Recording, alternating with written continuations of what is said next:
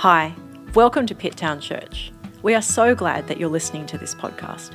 We pray that this sermon encourages you in your walk with Jesus.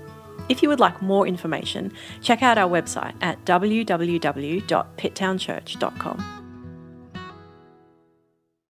Hi, this reading's from Numbers chapter 20, verses 1 to 13. In the first month, the whole Israelite community arrived at the desert of Zin, and they stayed at Kadesh. There Miriam died and was buried. Now there was no water for the community, and the people gathered in opposition to Moses and Aaron. They quarreled with Moses and said, If only we had died when our brothers fell dead before the Lord. Why did you bring the Lord's community into this wilderness, that we and our livestock should die here? Why did you bring us up out of Egypt to this terrible place? It has no grain or figs, grapevines or pomegranates, and there is no water to drink. Moses and Aaron went from the assembly to the entrance to the tent of meeting and fell face down, and the glory of the Lord appeared to them. The Lord said to Moses, Take the staff, and you and your brother Aaron gather the assembly together. Speak to that rock before their eyes, and it will pour out its water. You will bring water out of the rock for the community so that they and their livestock can drink. So Moses took the staff from the Lord's presence just as he commanded him. He and Aaron gave the assembly together, uh, gathered the assembly together in front of the rock, and Moses said to them, Listen, you rebels, must we bring you water out of this rock? Then Moses raised his arm and struck the rock twice with his staff. Water gushed out, and the community and their livestock drank. But the Lord said to Moses and Aaron, Because you did not trust me trust in me enough to honor me as holy in the sight of the Israelites, you will not bring this community into the land I give them. These are the waters of Meribah, where the Israelites quarreled with the Lord, and where he was proved holy among them. This morning it's my privilege and joy to read the Bible with you. And so I encourage you to open your Bibles to the second reading that comes from John chapter 4. When Jesus knew that the Pharisees heard he was making and baptizing more disciples than John, though Jesus himself was not baptizing, but his disciples were, he left Judea and went again to Galilee. He had to travel through Samaria, so he went to a town of Samaria called Sychar, near the property that Jacob had given his son Joseph. Jacob's well was there and Jesus, worn out from his journey, sat down at the well. It was about six in the evening. A woman of Samaria came to draw water. Give me a drink, Jesus said to her, for his disciples had gone into town to buy food. How is it that you, a Jew, ask for a drink from me, a Samaritan woman? She asked him for Jews did not associate with Samaritans. Jesus answered, If you knew the gift of God and who is saying to you, Give me a drink, you would ask him, and he would give you living water. Sir, said the woman, you don't even have a bucket, and the well is deep. So, where do you get this living water? You aren't greater than our father Jacob, are you? He gave us, gave us the well and drank it from, sorry, he gave us the well and drank from it himself, as did his sons and livestock. Jesus said, Everyone who drinks from this water will get thirsty again. But whoever drinks from the water that I will give him will never get thirsty again, ever. In fact, the water I will give him will become a well of water springing up within him for eternal life. Sir, the woman said to him, give me this water so I won't get thirsty and come here to draw water. Go, call your husband, he told her, and come back here. I, I don't have a husband, she answered. You have correctly said, I don't have a husband, Jesus said. For You've had five husbands, and the man you now have is not your husband. What you have said is true. Sir, the woman replied, I see that you are a prophet. Our fathers worshipped on this mountain. Yet you Jews say that the place to worship is in Jerusalem. Jesus told her, Believe me, woman, an hour is coming when you will worship the Father neither on this mountain nor in Jerusalem. You Samaritans worship what you do not know. We worship what we do know because salvation is from the Jews. But an hour is coming and is now here when the true worshippers will worship the Father in spirit and truth. Yes, the Father wants such people to worship Him. God is spirit, and those who worship Him must worship in spirit and truth.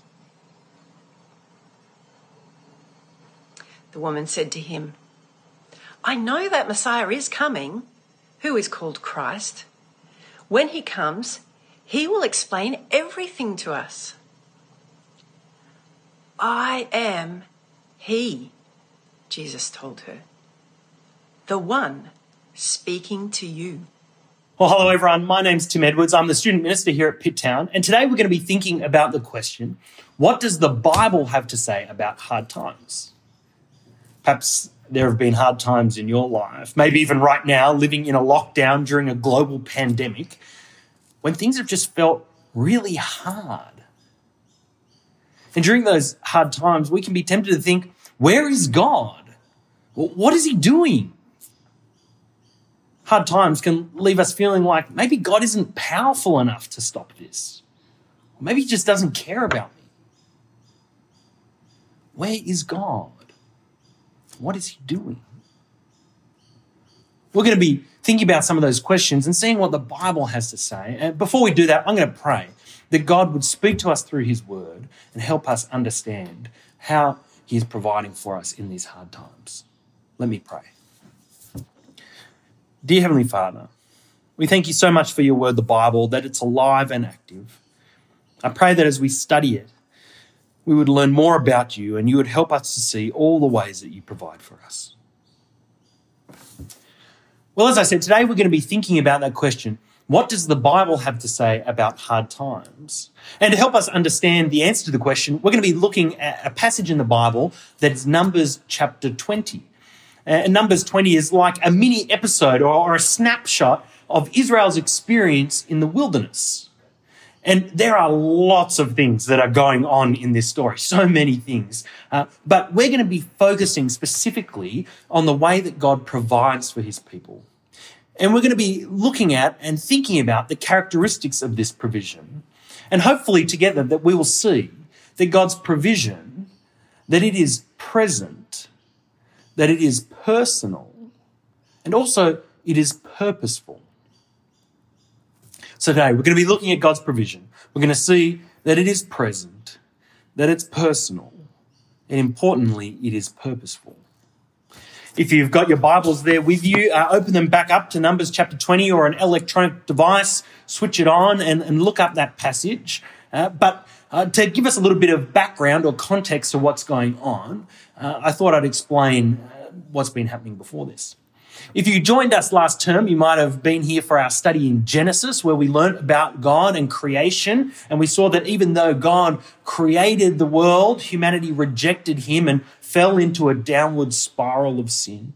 But despite their rejection of him, God called to himself Abraham and gave him a series of promises that he would be the father of many sons, a great nation, uh, that he would have a land, and that he would live under God's blessing. Abraham gave birth to Isaac. Isaac gave birth to Jacob. Jacob then gave birth to Joseph. Uh, and Joseph, well, his brothers weren't very nice and they sold him into slavery and he went off into Egypt as a slave. Uh, but then his brothers, they kind of encountered some famine in the land and so they were forced to also leave God's promised land, the land he'd given Abraham, and they went down into Egypt to be with their brother. Uh, now, things started off all right. Things were going pretty well, actually. But then, after a period of 400 years, Israel ended up as slaves in Egypt. And they called out to God and cried out to him, and he heard their cry. And through a series of amazing and miraculous miracles, God freed his people from slavery out of Egypt and took them on a journey back to the promised land that he had given to Abraham all those hundreds of years earlier. And so we see Israel on a journey out of Egypt and back to the promised land. And today's story takes place in the middle of that journey. They've left Egypt and they're on their way to the land that God had promised them. In fact, we actually know that a little bit earlier on in Numbers, in Numbers 13, Israel had actually already entered the promised land one time, but when they got there, they decided they didn't like it. They were afraid. They didn't trust in God's promise to give them that land, and they left. And so God takes them through the wilderness on a roundabout journey to re enter the promised land from a different direction. But today's story takes place in that wilderness during that wandering. Now, if you're the kind of person that likes to take notes in your Bible or you're wondering about the structure of this passage, uh, it's divided into six sections. We have an introduction and a conclusion, the introduction sets the scene for us, and the conclusion kind of wraps everything up for us. And sandwiched in the middle are a series of four speeches. You see, first the people speak, and then God speaks, then Moses speaks, and then God has the final word and speaks again. And so we've got our introduction, conclusion, and a series of four speeches. And we're going to work through the passage in that order. So the first thing we see is verse 1, which as I said, is the introduction. It's kind of like setting the scene for us, like the opening scene of a movie, or if you're into musicals, it's kind of like that first overture that tells you a little bit, gives you a feel of what's going to happen in the story. Verse one gives us the undertones, the undercurrent to the story.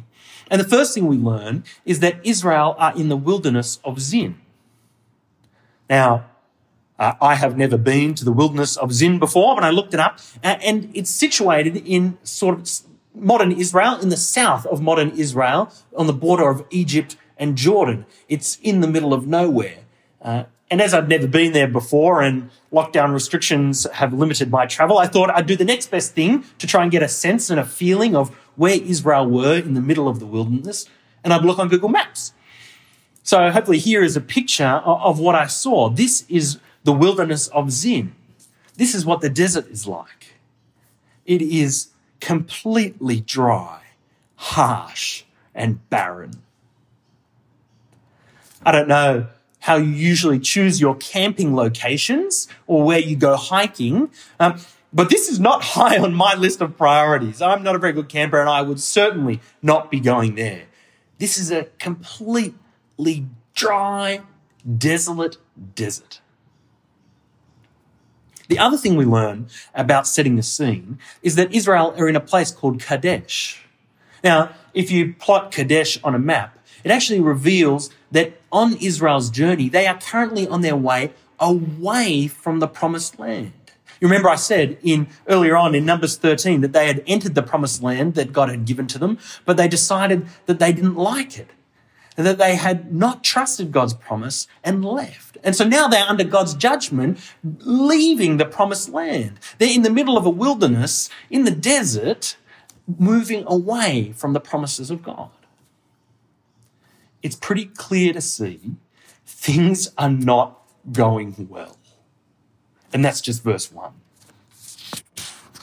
Let's have a look at, at verse 3. How do the people respond to this hard time, to being in the middle of a desert uh, and wandering away from the promised land? We find out that the people were quarreling with Moses. Verse 3 says, If only we had perished when our brothers perished before the Lord. Why have you brought the Lord's assembly into this wilderness for us and our livestock to die here? Why have you led us up from Egypt to bring us to this evil place? It is not a place of grain, figs, vines, and pomegranates and there is no water to drink. For Israel, things were going really wrong. They were in the middle of a really hard time. In fact, their complaint tells us that they would rather be back as slaves in Egypt than be here in the desert with no water.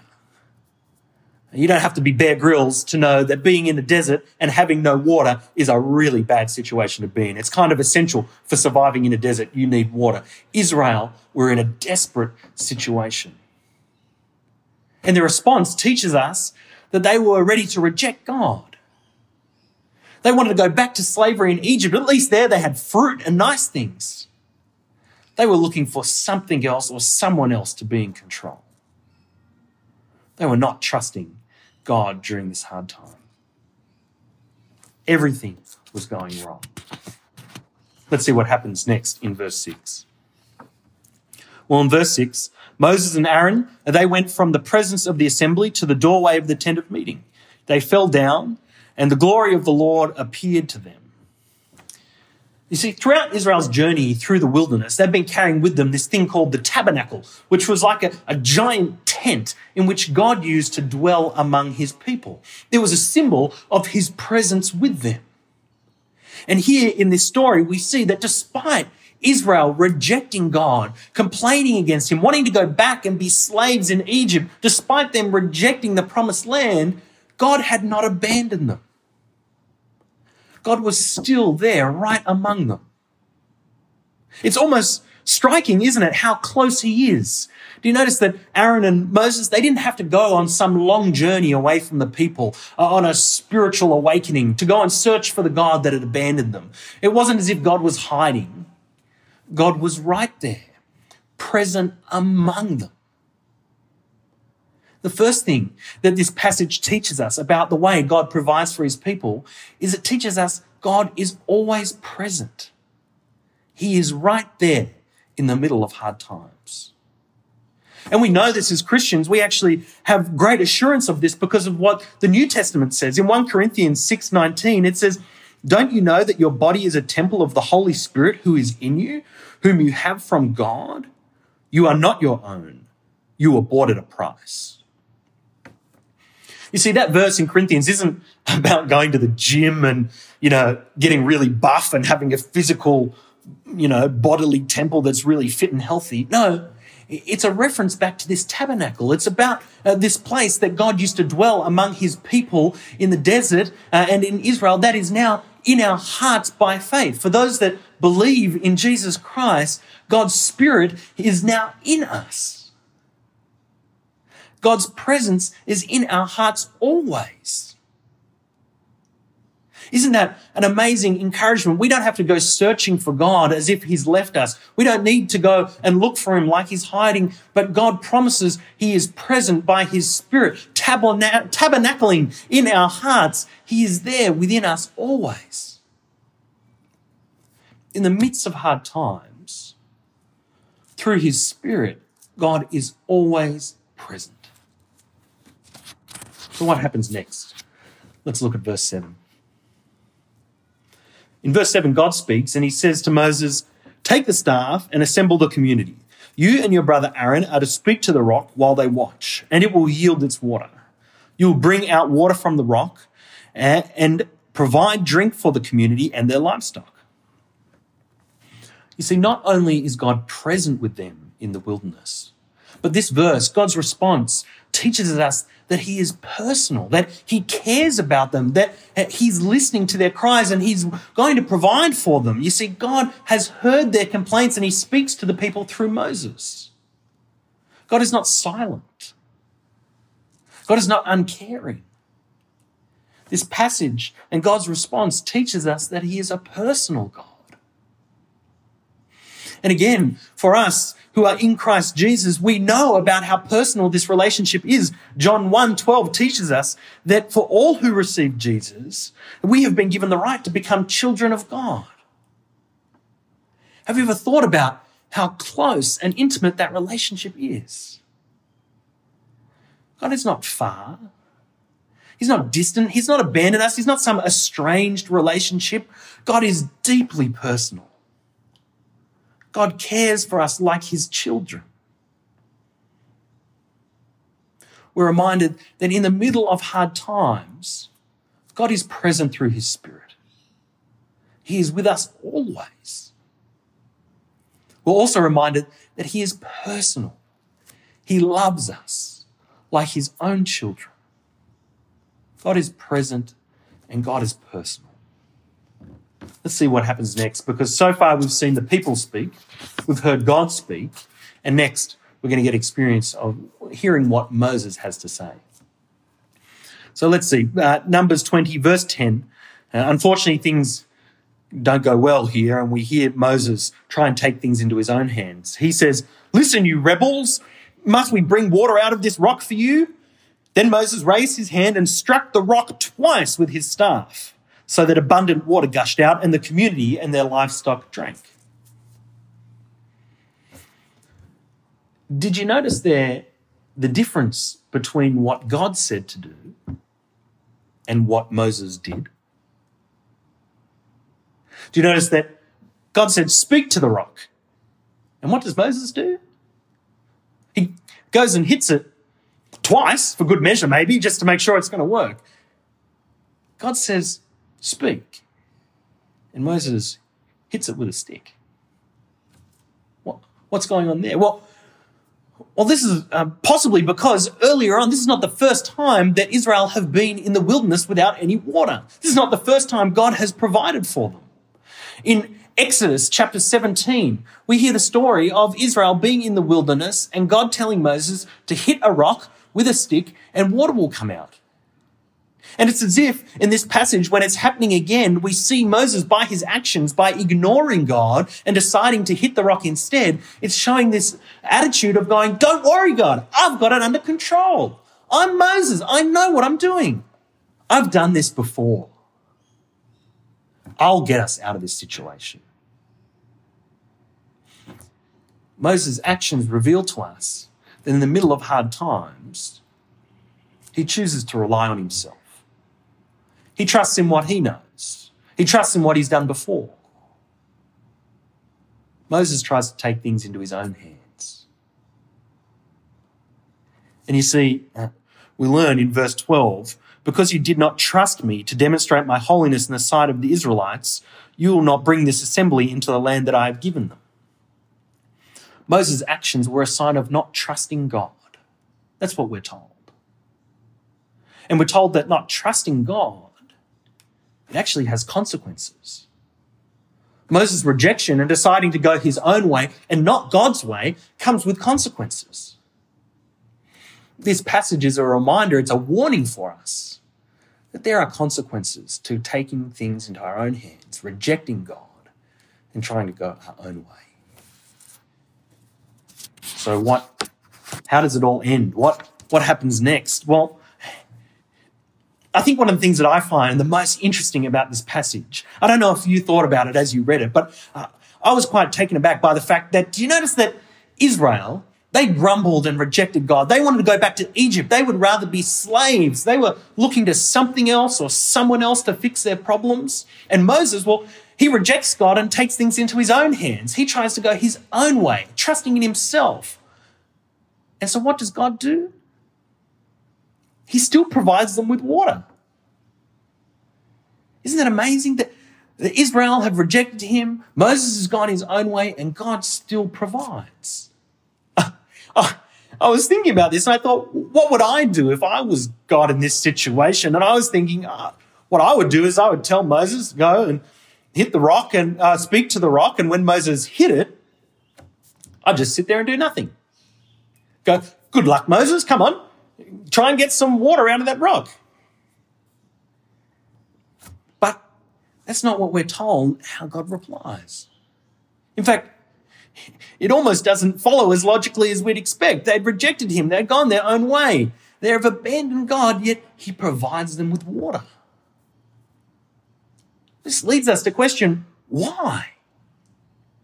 Why would God do this? Well, the answer is in verse 13. The conclusion to the story tells us that these are the waters of Meribah, where the Israelites quarreled with the Lord, and he demonstrated his holiness to them. You see, God provided for Israel despite their disobedience. Why? He did it to demonstrate his holiness. God is holy. He is unlike anything or anyone else. He is far above all creation. God revealing his holiness is a part of his plan. The uh, American theologian Louis Berkhof describes God's holiness uh, in this way. He says, God's holiness is absolutely distinct from all of his creatures and is exalted above them in infinite majesty.